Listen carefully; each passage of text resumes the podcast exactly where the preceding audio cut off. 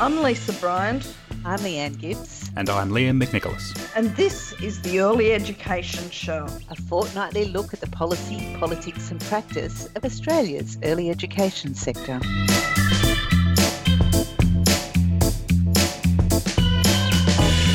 This episode, we're taking one of our deep dives into early education policy. There are currently three major reviews being conducted into key parts of Australia's early education sector. Right now, the Universal Access Partnership for Preschool Funding, the National Quality Framework, and ACECQA itself are all under the microscope. For each of these reviews, we're going to take a step back and look at the history in the background, the context of the current review, and then speculate wildly about what the reviews mean and what could happen. Now, we've each been assigned one of the reviews as homework, and Lisa, you're up first with the universal access funding. Now, this Why policy. am I always first? Because you actually do the research and the You're the homework, Lisa. Yeah. Yeah, and I um, haven't I done did much my research, on this one. Well, that's that's not a good segue to the next part of my intro, Lisa, which is Oh, now this sorry. policy in particular is very complex, Lisa. So, can you start by giving us a history of the funding and how it came about? I uh, certainly can, Liam, because I know this stuff.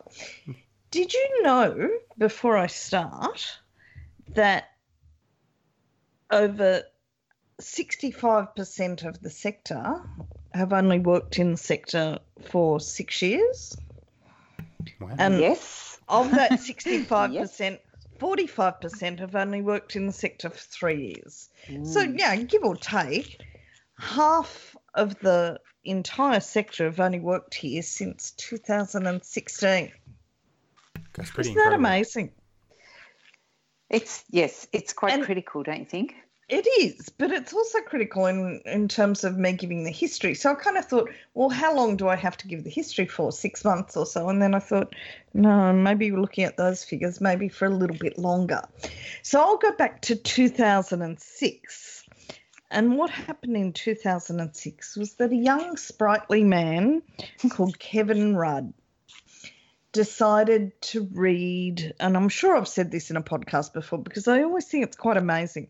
On his summer holidays, he took some reading material, and one of them was a, a book written by James Heckman, who, as we know, is an economist that um, thinks that early childhood is the bee's knees. And he managed to convince young Mr. Rudd that that was the case. So young Mr. Rudd spoke to his people, and people like Jenny Macklin, who already knew that early childhood education care was the bee's knees, says, Yeah, of course, it's the bee's knees. And he said, Okay, so let's put it in our policy. So he came up with Kevin 07. And his Kevin 07 plan was a plan to get him elected as Prime Minister. And as part of that plan, he had the funding of early education, or as he called it then, preschool. And it was the policy, you know, that he went into that election was about universal access to early education, which meant that all four-year-olds should get access to 15 hours a week of early education in the year before school, crucially delivered by an early childhood teacher. So he did that, and when he got elected, at the same time as he was elected, there was a Labor politician in every state in New South Wales. So it was very easy for them all to agree on it. So um, there was a thing happening called national partnerships, where all the states and territories and the Commonwealth agreed on how to do something.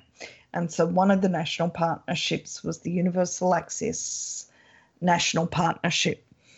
And through this national partnership, the federal government gave funding to the state governments to implement um, universal access to preschool education, which meant that you know 15 hours a week for every child um, in the year before school. And the important part of it was was that they had a different agreement with each state about how that actually put that into place. I won't talk about the New South Wales one because it wasn't a very pretty one, as you can imagine. The other states had much prettier ones, and of course, Victoria had the best one. But all of this happened and then has continued ever since Kevin 07, even after Kevin 07 was no longer, you know, anybody. In fact, long after Julia was someone and long after everyone else was someone. It continued. But in the last few years, last I think about five years, the federal government has just renewed this funding on an annual basis rather than putting into place another three year plan or anything like that. Because they kind of figure that, you know, the states are responsible for education and that um, means preschool education as well. So why should they be putting in the money? So the states responded to all of this by getting a review done, which was done by Deborah Brennan and I'm going to forget who. Oh, what other? That put me on the spot. Um, I just remember Deb.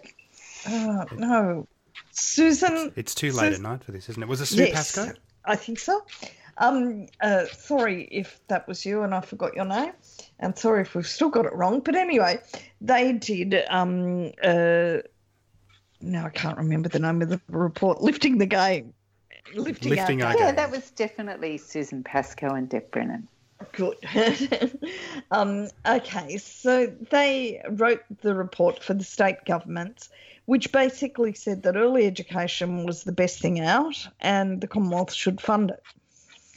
And the Commonwealth, yeah, like really doesn't want to keep funding it because it costs them money and they think it's the state stuff. And anyway, they're more into childcare because childcare enables them to, um, you know, give care to people to get their mothers into the workforce, and that's what they're really concerned about, not the early education of their younger citizens. So, um, we're left with this impasse. And so at the last budget, they gave yet again another 12 months um, funding for uh, the, the Universal Access National Partnership.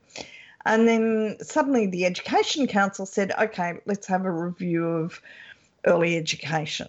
Now, I don't sit on the Education Council. I don't know anyone, I don't know the people that do. They're all the education ministers from around um, Australia, from each of the states and territories, and from the Commonwealth. So, who knows what led to this discussion? Whether it was quite a, an amicable, oh, yes, let's have a review, or if it was the state saying, we demand a review, or the Fed saying, you're not getting your money unless we have a review. Who quite knows? But anyway, we ended up with um, the review of the Universal Access Agreement. Except interesting that they now call it the Universal Access National Partnership, which is slightly different than what it was. It's the UANP. Um, that's a good summary. Yeah, that's a you. good summary. So that's what what I led us to the history and the background of it.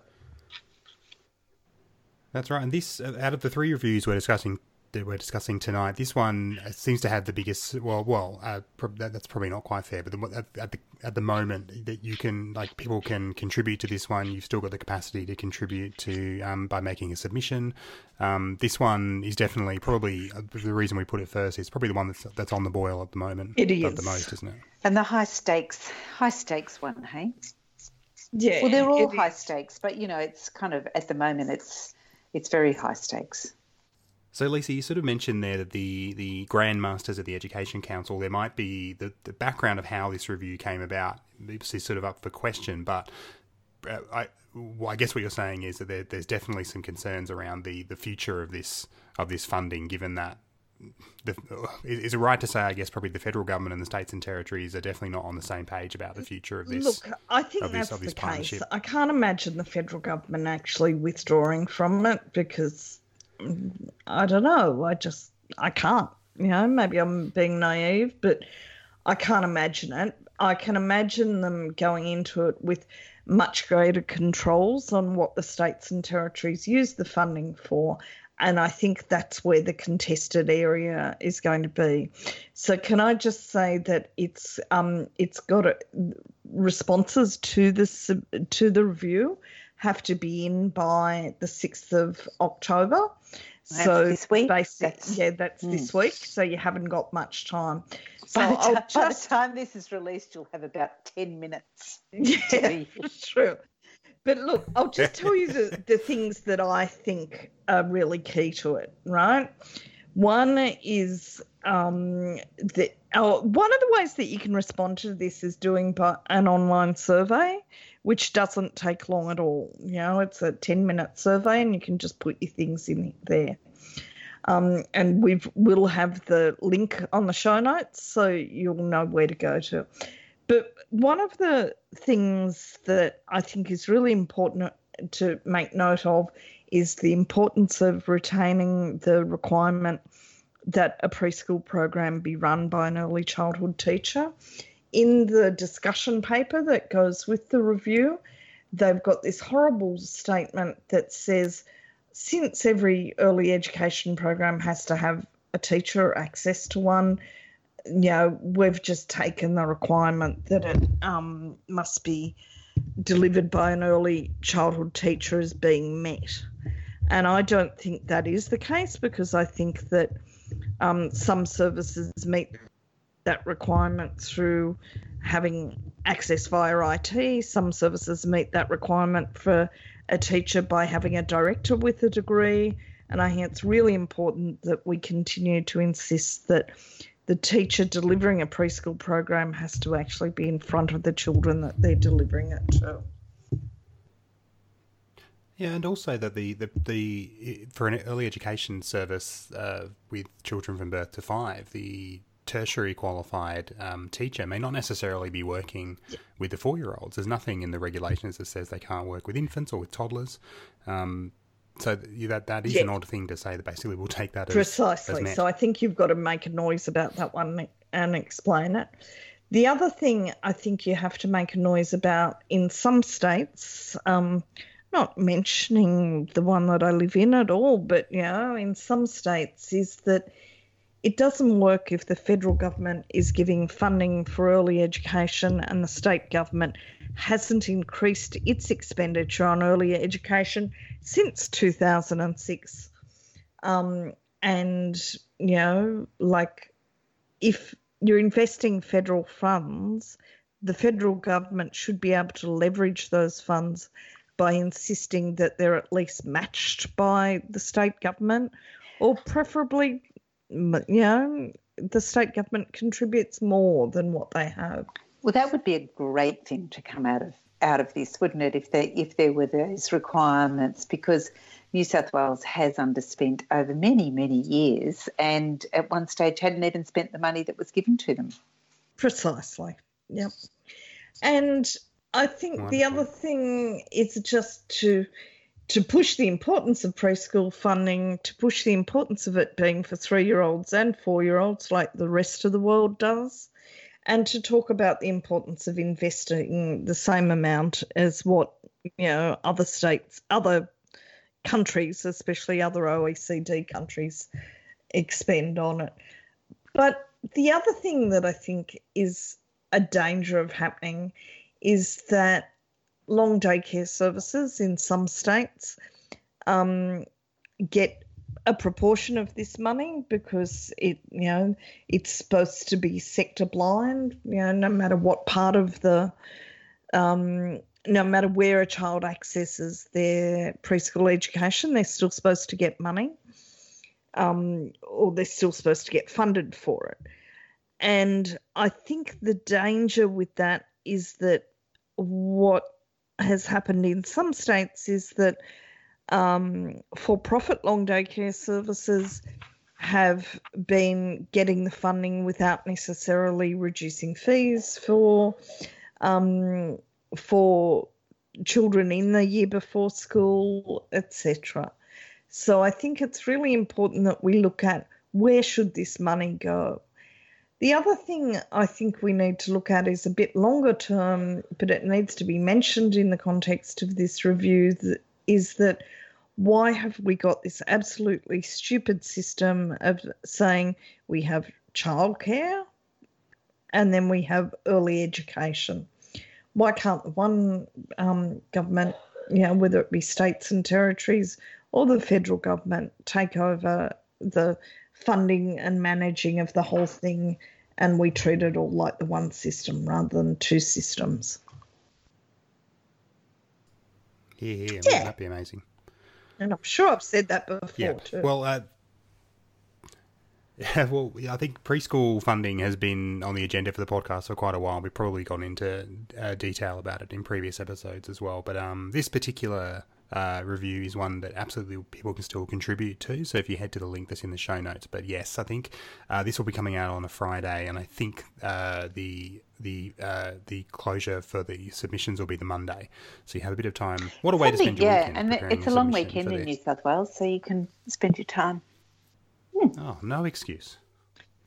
No excuse. Cup of tea. I, I think the sixth is uh, actually the Saturday, isn't it? I think you're right. Yeah. Oh, the no, Sunday. The eighth. Oh, what? Seventh is Monday, so the sixth so is Sunday. Yeah. So you've got until Sunday. twelve midnight on the Sunday night to get your things in. Saturday what kind night of a, is looking good. a review group puts that as the closing date? That's ridiculous. it was probably a, a different year was probably on a different year of the calendar, and it was supposed to be like a Friday or something. Mm. so this one's or the big call to action is to head off and do that if you get a chance. And like Lisa said, there is a nice sort of simple survey approach, and, and the more views we hear from from uh, advocates and, and, educators, the the better. But we're going to turn now to Leanne. So Leanne's going to look at the uh, the National Quality Framework review, which uh, we, it, it, sort of has been ongoing for quite a while. Bizarrely, we just haven't got around to covering it yet on the podcast. We're going to do a sort of very a short whistle stop look at the NQF review. But um, Leanne, do you want to start by I guess um, one of the things I'm sort of aware, and, and it's kind of great you gave us that intro, Lisa, about the length of people who've been in the sector, is that the all of the sort of layers of the sector because there's states and territories and federal governments and and and historical you know uh, different things in play. The, the sector is quite complex. I think one of the things we wanted to do with this episode was go back to basics with all three of these things. So leanne happy to give us a really quick summary Definitely. of i guess you know the history and background of the nqf first before we talk yes, about yes i'll make it a very speedy run through because i want to talk about the um, also about the previous review as well because i think it, you know it, I, I don't think we should be nervous about reviews. We should be active in reviews because that's what, you know, regulations and legislation are reviewed. That's what happens in a so in a good place. Be alert, that, not alarmed. That's right. So um, the National Quality Framework is also part of the National Partnership Agreement and the National Quality Agenda, and it was introduced in 2012. Now, people will probably remember the introduction of the early years learning framework, if they're one of the certain percentage that um, Lisa spoke of. And that happened in about 2009. And that was obviously a component of the National Quality Framework and the National Quality Standards. I like it that the early years learning framework was introduced first because I think it gave everybody something really great to link to before the framework um, and the standards were introduced in 2012. And the National Quality Framework was legislated to provide a national approach to quality improvement um, and regulation and assessment for early childhood education and outside school hours care. So, they were the two primary objectives of the National Quality Framework. And as people will know, it covers, or they may, or they may not, it covers the standards, it covers the, the regulations, the staffing arrangements, all of the things really that are the, the uh, bread and butter of the early childhood education setting and outside school hours care. I really hope people do know that, Leanne. Well, um, let's hope so. I'm sure they do, Lisa. Um, cool. Now, the reviews, as I said, reviews of regulation uh, ensure that regulations and legislation are fit for purpose and implemented through best practice regulation. So, in uh, the Education Council in 2018, decided that the the uh, next review would start in 2019 with consultation with the sector.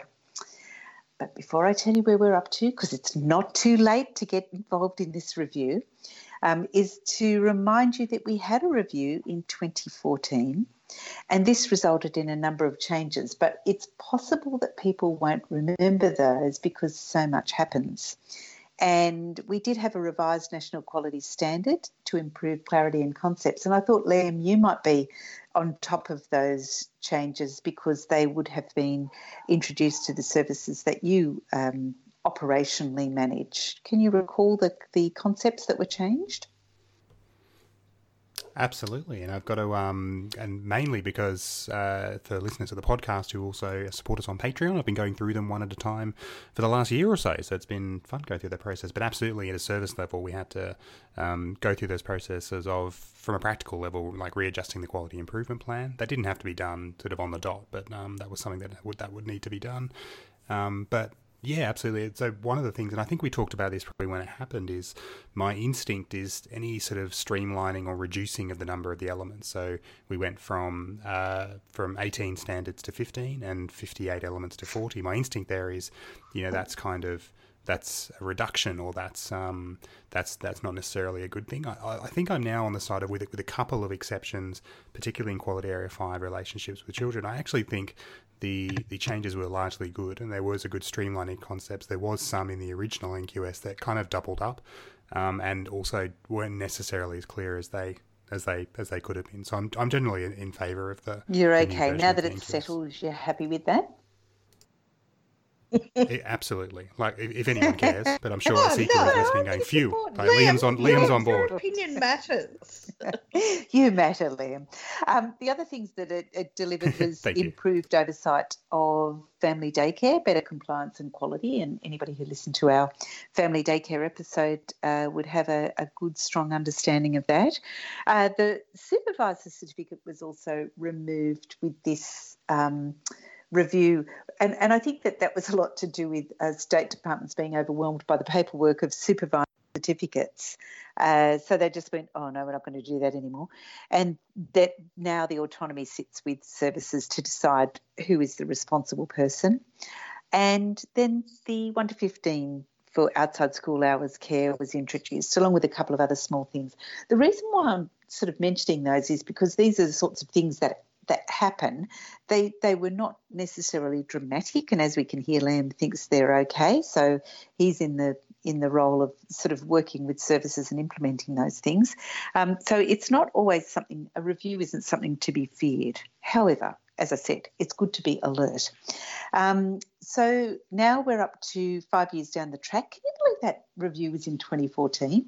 Lisa, no, can you, because can you remember that? No, because it took so long to bloody go through. Like, well, yeah, it did, but this one will too.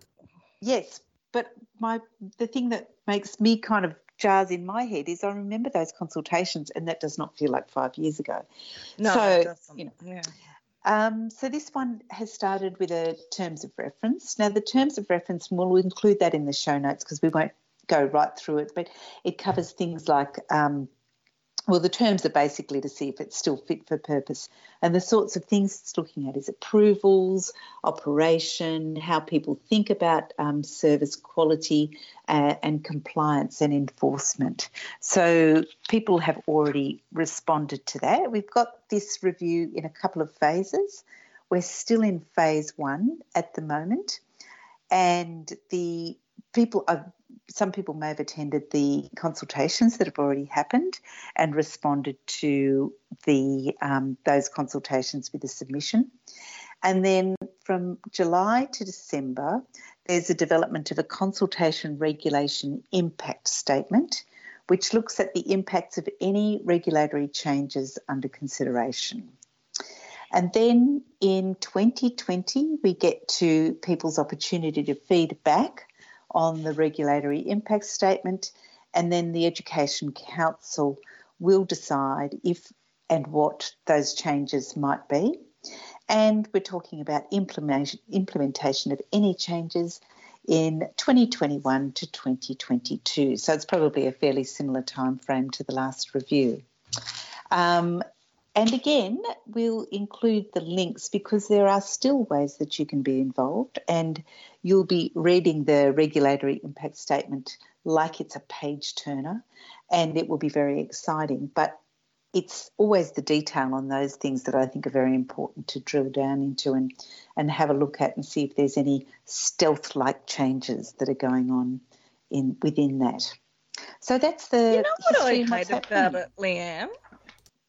You know what I hate about it? I think you're going to tell me. Yeah, of course. Go. I, I hate two things. One is that they never say which. of course, of, of course. course, yeah. They never say which regs are batshit crazy. You know, because some regs are just like some of the individual regulations are written so badly or are so hard to, to follow and they refer you to another reg and then you have to go back to another reg and then back to the front that you just think we actually just need someone to rewrite this in a in better you know yeah actually that's in a better very, style very true because I, I recall you know with the regs however many pages there are of them it was kind of like a little bit of regulatory bingo wasn't it to try and sort of look at how things kind of wove in behind each other and what what kind of made something else go awry so you're right. Yeah, I was trying to work out who actually needed teachers when a few weeks ago. And I honestly, like, I had markers and pens and, you know, things on the screen. I'm going, okay, so if regulation blah, blah, blah applies, then this doesn't. Mm. And at the end of it, I couldn't work it out. And I'm someone who knows the regs fairly yeah, well. Yeah, look, if you're struggling. And if I'm struggling, then there's a problem. And mm. there's some regs that affect family daycare that are really bad. Like there's one that says that for every 15 um, uh, or 25 educators, you have to have one coordinator. But it doesn't say whether those coordin- educators are part time, full time, or anything, you know, like it doesn't define what an educator means. And so you've got different states applying that different ways. And yet, in some parts of the regs, there's things like, you know, you will have nine tenths of a, a, teacher who only wears a red sock on one leg and a blue sock on the other leg and has to.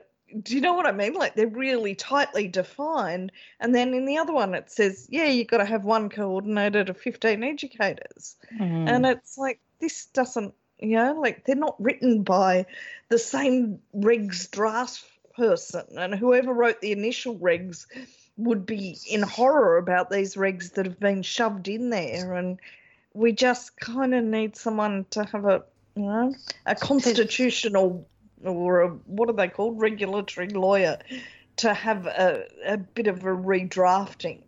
And so I want us all to be able to put up our hands and say, I really hate this regulation. Not yeah, because I hate what it's saying, but because I hate the fact that I can't understand what it's telling me to do. Oh, okay. So you, you want those highlighted. Well, I guess that could be some of the feedback that you give. Well, except we didn't get a chance because they said to us, these are the things we're considering changing. What do you think about this? But you're allowed to say, you're allowed to go outside of that. Not well, it didn't. It didn't feel like we had that opportunity, and suddenly, bingo, we're up to regulatory impact statement. Yeah, well, you could have gone outside it in a mighty big submission or something. Well, maybe I was sleeping at that point. Well, it, it, could have been. The other thing, too, though, within this is that they're dealing with some of the issues that kind of sit outside of of um, those uh, statements and also the terms of reference, like um, the the um, Royal Commission, the institutional responses, like the, some of those things are also sitting off to the side of this and looking at how organisations how they, they might need to respond to that as well. So I think that's kind of an, an, a very important um, additional consideration in this too. We'll be right back.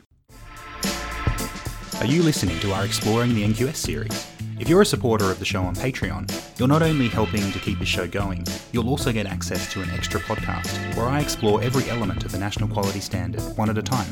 It's a great way to get yourself up to speed with the NQS, uh, consider different perspectives, and grow your own professional development. Each episode is only 15 minutes. Just head to earlyeducationshow.com and click support the show in the menu to sign up and start listening for as little as $1 a month. All right, back to the show. Excellent. Well, do we have any sort of wild speculation well, about what this review yeah, in terms of speculation, I don't know whether it's speculation, but I think there's two really important things to consider here. The first one oh my is God, the work. There's two. Two. There's two. There's two. I just wanted to be thematic with you. Um, the first, of course, is workforce. So keeping an eye on anything, when I said, you know, those things by stealth, I think it's also sort of considering what it is that might be suggested around workforce and who is submitting on those particular issues because we want to ensure that um, we uphold all of the essential elements of the NQF around um, workforce and qualifications. And the second thing is a is an operational thing, the implementation of the system and how that works um, in terms of assessment and rating. We've come up against quite a few assessment and rating issues, and I think there's some activity from organisations around assessment and rating and what that looks like in across um, Australia. But it's thinking. I always felt like the the national quality framework would live and die on the assessment and rating process, and that was one area that we really needed to get right. Now that said, I don't think that we've ever really gotten that right, and that's something to keep an eye on as well. So there'd be the two two um, big issues. I don't know that there'd be big surprises, but just the issues to keep an eye on. I think you're very right with the workforce thing. I think that given that the projected shortage of early childhood teachers, mm. I think there's going to be a lot of people saying that it's undoable. Mm. Yeah, and I think that that's something that goes beyond the scope of this, um, where the workforce short the the issues around workforce we everybody has to get active on those, and we have to be researching and we have to be you know personally active in this space because otherwise it's going to be too easy to lose those um, the strength of those parts of the regulation. I just think because. they're already gone, Leanne. I think they're sure to come back and say, know, like extend the amount of time before you've got to have a teacher, etc. Well, yeah, that may be, and I think this is the time where we have to tie ourselves to an early childhood teacher and refuse to eat and, you know, do all of those things to protest against any sort of changes. Hang on, you two are teachers. Do I really have to tie myself to one of you? well, and who knows? Like that, there could be, you know, three hundred and fifty thousand dollars salaries for teachers. Liam, where are we going to go? well, uh, is the cost of that still that Lisa has to tie herself to me? Because I mean, that's it. Mate, I would tie but, myself to oh, either of you if it meant that teachers were getting three hundred and fifty thousand dollars a year. that's yeah. a small price to pay. All right, thank you for that, Leanne. So we're going to go on to the last one now. This one um, sort of has the least amount of uh, sort of public information and least amount of things to do about it at the moment. So I'm going to whip through it pretty quickly. We are probably going to spend a bit of time on this review in the speculation section. I know Lisa is going to be wanting to jump in during my uh, during my history and background because there's the, this one is a bit like an iceberg. There's this tiny little bit over the top, and then there's a whole bunch oh, sitting underneath. What a good way of explaining it. Very strong views in particular. Thank you. I was working on that. Um, that's what all my research was, was developing that metaphor. And we like it. Um, so one thing uh, people say, look, I, I, would imagine if you're a regular listener to the show, you're an active and engaged advocate and activist, you're probably already aware about the NQF review and the Universal Access Funding review. One thing that people may not be as aware of is that ACECQA itself uh, is, uh, is undergoing a review uh, by the Education Council as well. Um, it was announced uh, late last year in uh, December 2018. There's been very little sort of publicly announced about it since then. But um, and this is again, we're going to do a bit of a back to basics things here. Almost everyone will probably know a ACECQA and its role and sort of how it was set up, but I think it's worth just for uh, just just to make sure we're being as clear as possible right from the start. So, um, ACECQA is an independent statutory authority, which means it's sort of um, you know set up and, and funded by government, but is separate to government and can advise government and can be um, independent in how it provides that advice. Um, its role is prescribed and described in the national law, so it's really embedded in in, in the NQF. Um, its key responsibilities are, are uh, there are a few things, but the, the main things we would think about from a practice perspective are the training of authorised officers who work in the state and territories, uh, managing the NQA IT system, managing qualification checks and requirements, um, doing second tier reviews, so if a service is unhappy with the rating they've been given by their regulatory authority, and managing excellent ratings as well. They do a, b- a bunch of other stuff. They're the key things they do.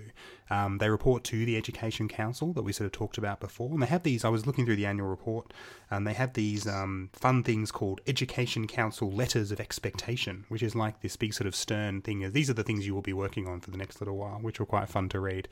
Um, now, the funding is where it gets a bit tricky and complicated. I think I, set, I sent a desperate cry for, for help to, to Lisa via email earlier this week, but we, we, we won't get too into the weeds of the funding. But um, the important thing to know is that the majority of the funding is provided um, by the federal Australian government and the states and territories, and that there uh, was a national partnership agreement for the National Quality Agenda, and we're going to be getting back to that soon. Um, but they get, um, or at least um, the last time they reported on the financials, which was for the 2018 period, they got a bit over seven million from the federal government and a bit over nine million from the states and territories. And they also collect some fees um, from from various things like um, uh, second tier reviews cost money, and and and there's and there's a whole bunch of other very small charges, but they get very that that's not a huge revenue stream for them. Um, so that's the very big whistle stop tour of ACECQA. Um, this review um, is, is an interesting one. So it was announced by the Education Council um, uh, last year. So in terms of what the uh, the terms of reference uh, are describing about uh, what it's been doing, there are nine terms of reference. I'm not going to go into them point by point. What I thought I might do is just pull out a couple of things that I think are probably most interesting for us to discuss. Um, so they will be it'll it'll include a qualitative assessment on the quality and impact on ACECQA's works. That'll mean you know getting uh, you know qualitative feedback from people about how they think a ACECQA's going. Um, our old friend regulatory burden is back, so they'll be looking at whether um, you know the impact of regulatory burden on services that that sort of affect, uh, that is affected by ACECQA. Um, another interesting one: possible overlaps between ACECQA and the state and territory regulators. And then uh, these four words, I think, are probably the ones that are probably going to strike the most fear into us, which is pot, uh, potential alternative funding models. Mm. So they'll be looking at some things like that. So um, on the face of it, this just seems like, oh, you know, of course, ACECQA can be reviewed. Why wouldn't you? Um, you know, it's, it's been in place for quite a little while. But I think one of the things we're going to talk about um, is that there's there's quite a lot sitting underneath that. And um, one of the things to really know here, the, the bit, probably the big bit of context for this review, is that in the the federal uh, government budget in 2018, uh, the federal government pulled out of the uh, the nat the the agreement for the national quality agenda. So basically, pulled out a huge bit of money that they gave to the states and territories uh, to help fund ACECQA's quality operation. Uh, um, uh, well, know, and, requirements. So that money has just gone. The regulation by the states wasn't just for indeed, the, yeah. So ACECQA. Yeah. So so this was a big signal that the government was sort of saying, well, look, we're we're kind of, I mean, probably linking back to our first uh, discussion about preschool funding, the government, the federal government, as it stands at the moment, just seem to be over these kind of agreements. Full stop. Um, I think we can probably there's there's examples of that outside of early childhood as well, but they they really don't want to be getting into these joint funding arrangements with the states.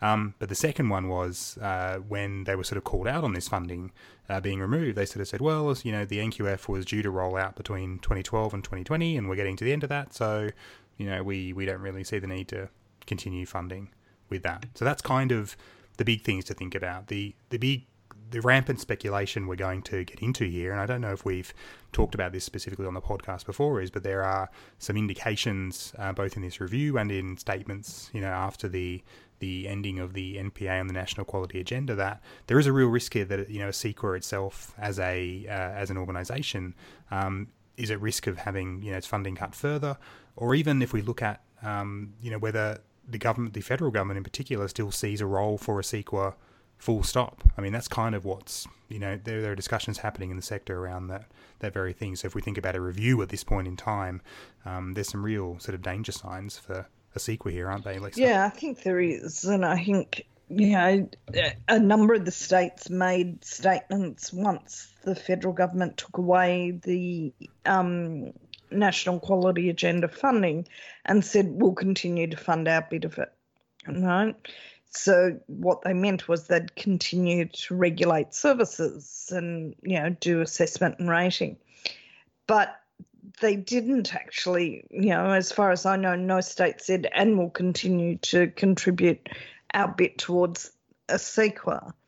And I think that some, you know, I remember the head of the ex head of the New South Wales. Oh, sorry, I think she's still got a day or two more in the job, but the soon to be ex head of the New South Wales regulator was speculating at um, you know a few months ago that you know maybe New South Wales should just go it alone. So if you've got someone saying that, then they're saying we're not exactly sure of the value that ACECQA brings to us. And I think that's if you sort of add up all the various things that we look at some of those, and look, and to be fair, I've highlighted particular things from the term of reference. But if we highlight some of those particular points, and if we highlight recent funding decisions, one of the things that you could sort of say here is that the federal government is kind of saying, well, the state and territories have regulatory authorities anyway. Why don't they just do this all themselves rather than have this overarching um, body that is sort of you know from their perspective, they, they may argue is doing is is doing some overlap, but is also just extra money they don't want to spend. So basically, they're saying is why don't the states and territories just do this individually? And if you look at, does anyone remember when Scott Morrison was our minister briefly? Sadly, when we were in social services, rather Lisa, than... you and I remember that warmly and lovingly. How good is Jobs for Families? and I don't remember that warmly and lovingly, and neither do you. I remember our tears. When I remember happened. it was announced on Christmas Eve or something, or the week before Christmas. And I think you and I said, What's the most unlikely thing that could possibly happen in this ministerial shake-up? Scott Morrison would be our minister. That was what we thought was the most unlikely thing. And suddenly there he suddenly was, our was. minister. Hmm. but to give him credit, he had enough nous to look at the legislation and went, this is all stitched up. It's all so strong in legislation that we can't get out of assessment and rating. We can't get out of all of this processes. We can't get out of, you know, the everything that the quality agenda stands for, all the regulations. But I think that the only reason, I think that's very interesting, but sorry, and I don't want to take this off track, but the only reason he found that out was because he wanted that to happen.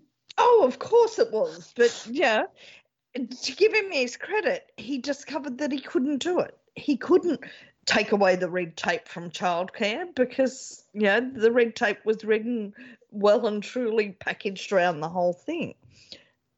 But it wouldn't be that hard to excise the bits to do with the ACECQA from the regulations of the national law. It just means taking one chapter neatly out and then they don't kind of appear in the, the rest of the places. So they've certainly said they'll fund it until 2020, but have offered no further funding after that. And so they may just well say, well, no, you know, this is excessive, you know, um, big government. We don't like big government. We're much for smaller government in line with our politics. So there you go, ACECQA.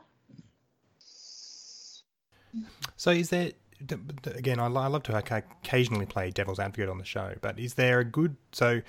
The states and territories do a huge amount of the um, the face to face day to day work around um, embedding the national quality framework, uh, assessment and rating, all that kind of stuff. So, so, you know, the the average service out there, most of their engagement would be with their state and territory uh, regulator anyway. Um, what's the uh, why would we want? So, I guess what's the argument for ACECQA to still exist in that way, and for there to be this overarching national um, sort of you know uh, framework that sort of oversits that? I think there's a few things. One is that at the moment, the only body that's doing any kind of resourcing or professional development of the sector. Secondly, they're the ones that um, ensure that there's national consistency between how, you know, state X and state Y applies the regulations and the law and assesses under the national quality framework they also do the registers, and without the registers, my life would be so difficult because be I spend so much time in those registers. but it's, um, it's also kind of breaks down the the um, you know it feels to me like well, this might be a really bad comparison, but ACECQA was like the the president and the states have got these little fiefdoms, I suppose, and I think it stops that happening to a, to a greater degree. That's my perspective. Yeah, I no, I agree. I agree. There's always going to be nonsense between the states and territories always want to do things in their own way, and there's plenty of evidence that you know consistency is, is an ongoing challenge. But um, you know, imagine if ACECQA wasn't there, at least training all the authorised officers and providing that guidance. But the other thing is, and, and this is where I think you know conservative governments in particular hate this argument because it's, it's extra money they have to spend on this additional national thing.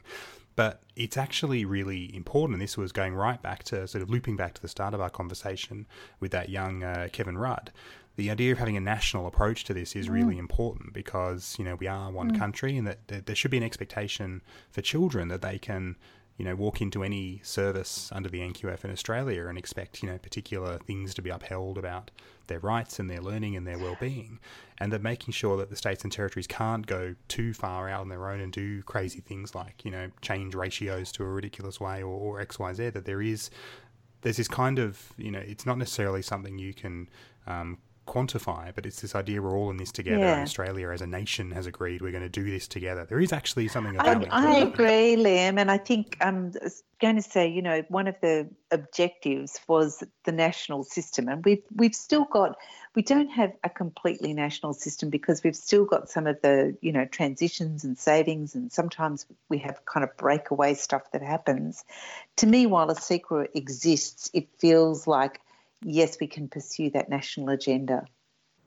And that's one of the reasons why I think that it will continue to still exist because at the moment, Jackie Wilson, who's the Deputy Secretary of the Education and well, Early Childhood and Childcare section of the um, Department of Education nationally, is still on a ACECQA board member.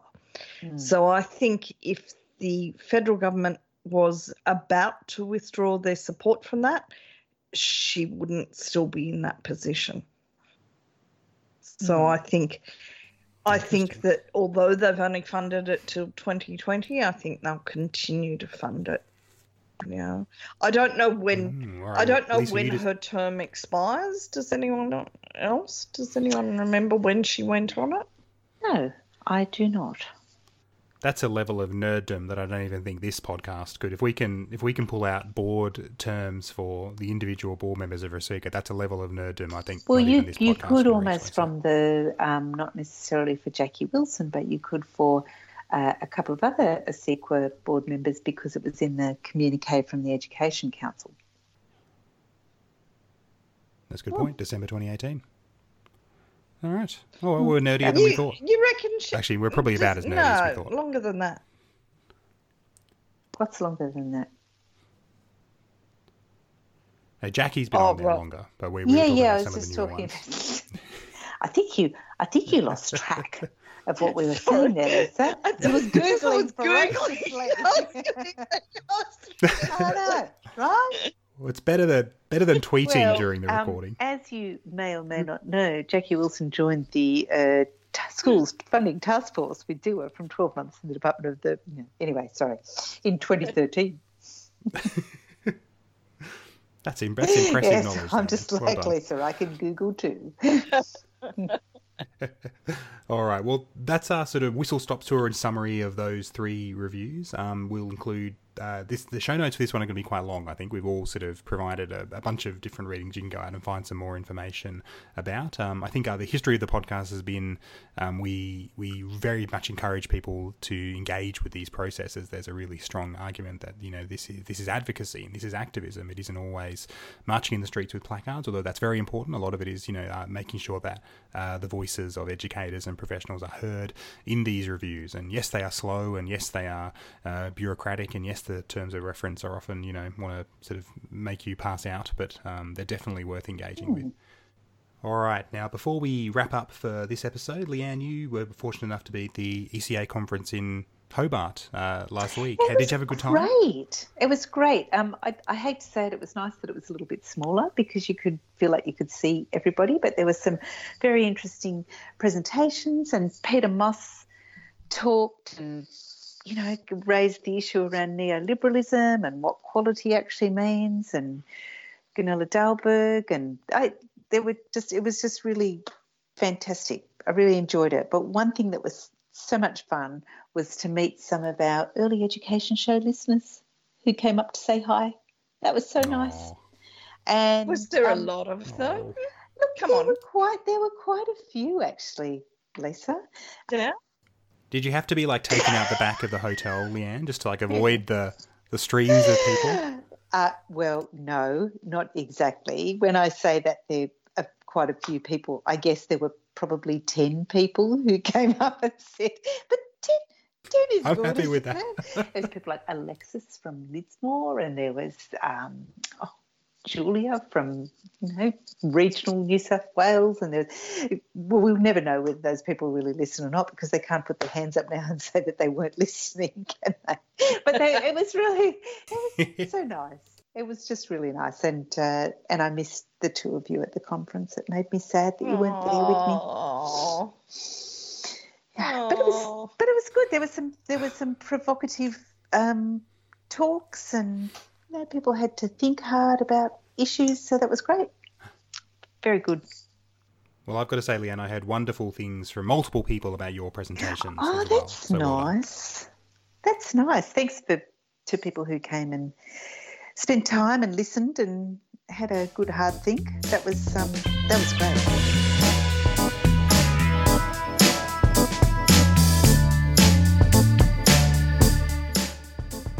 You have been listening to the Early Education Show. You can find show notes and links for this episode and all our other episodes at earlyeducationshow.com.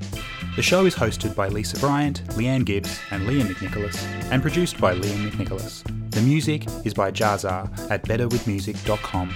Please subscribe, rate, and review the show in the Apple Podcast Store. It really helps others find the show. Get in touch with us at Early Edu Show on Facebook and Twitter, or send us an email at earlyedushow at gmail.com. See you next time.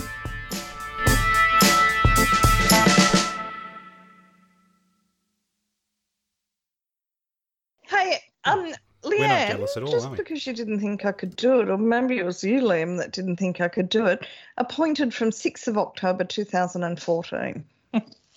I, d- I didn't say that you couldn't do it. I said that you were distracted doing it. So what's the term then? How long's the term for? So two years. Um, It's renewed, I suppose. Isn't so it? I, I think you get three years and another three. Three and three. Well, Yeah. that's 2020. Oh, that's All right, well, scary, why don't we- isn't why- it? Why do- this is this is now riveting, you know, broadcast as as we listen to Lisa Google things. So why don't we we'll leave it there and we'll uh, we'll, we, we'll maybe we'll this can be the cliffhanger for our next episode. We'll we'll confirm the board appointment time. This is what everyone will be hanging on for the next Stop fortnight. setting us up.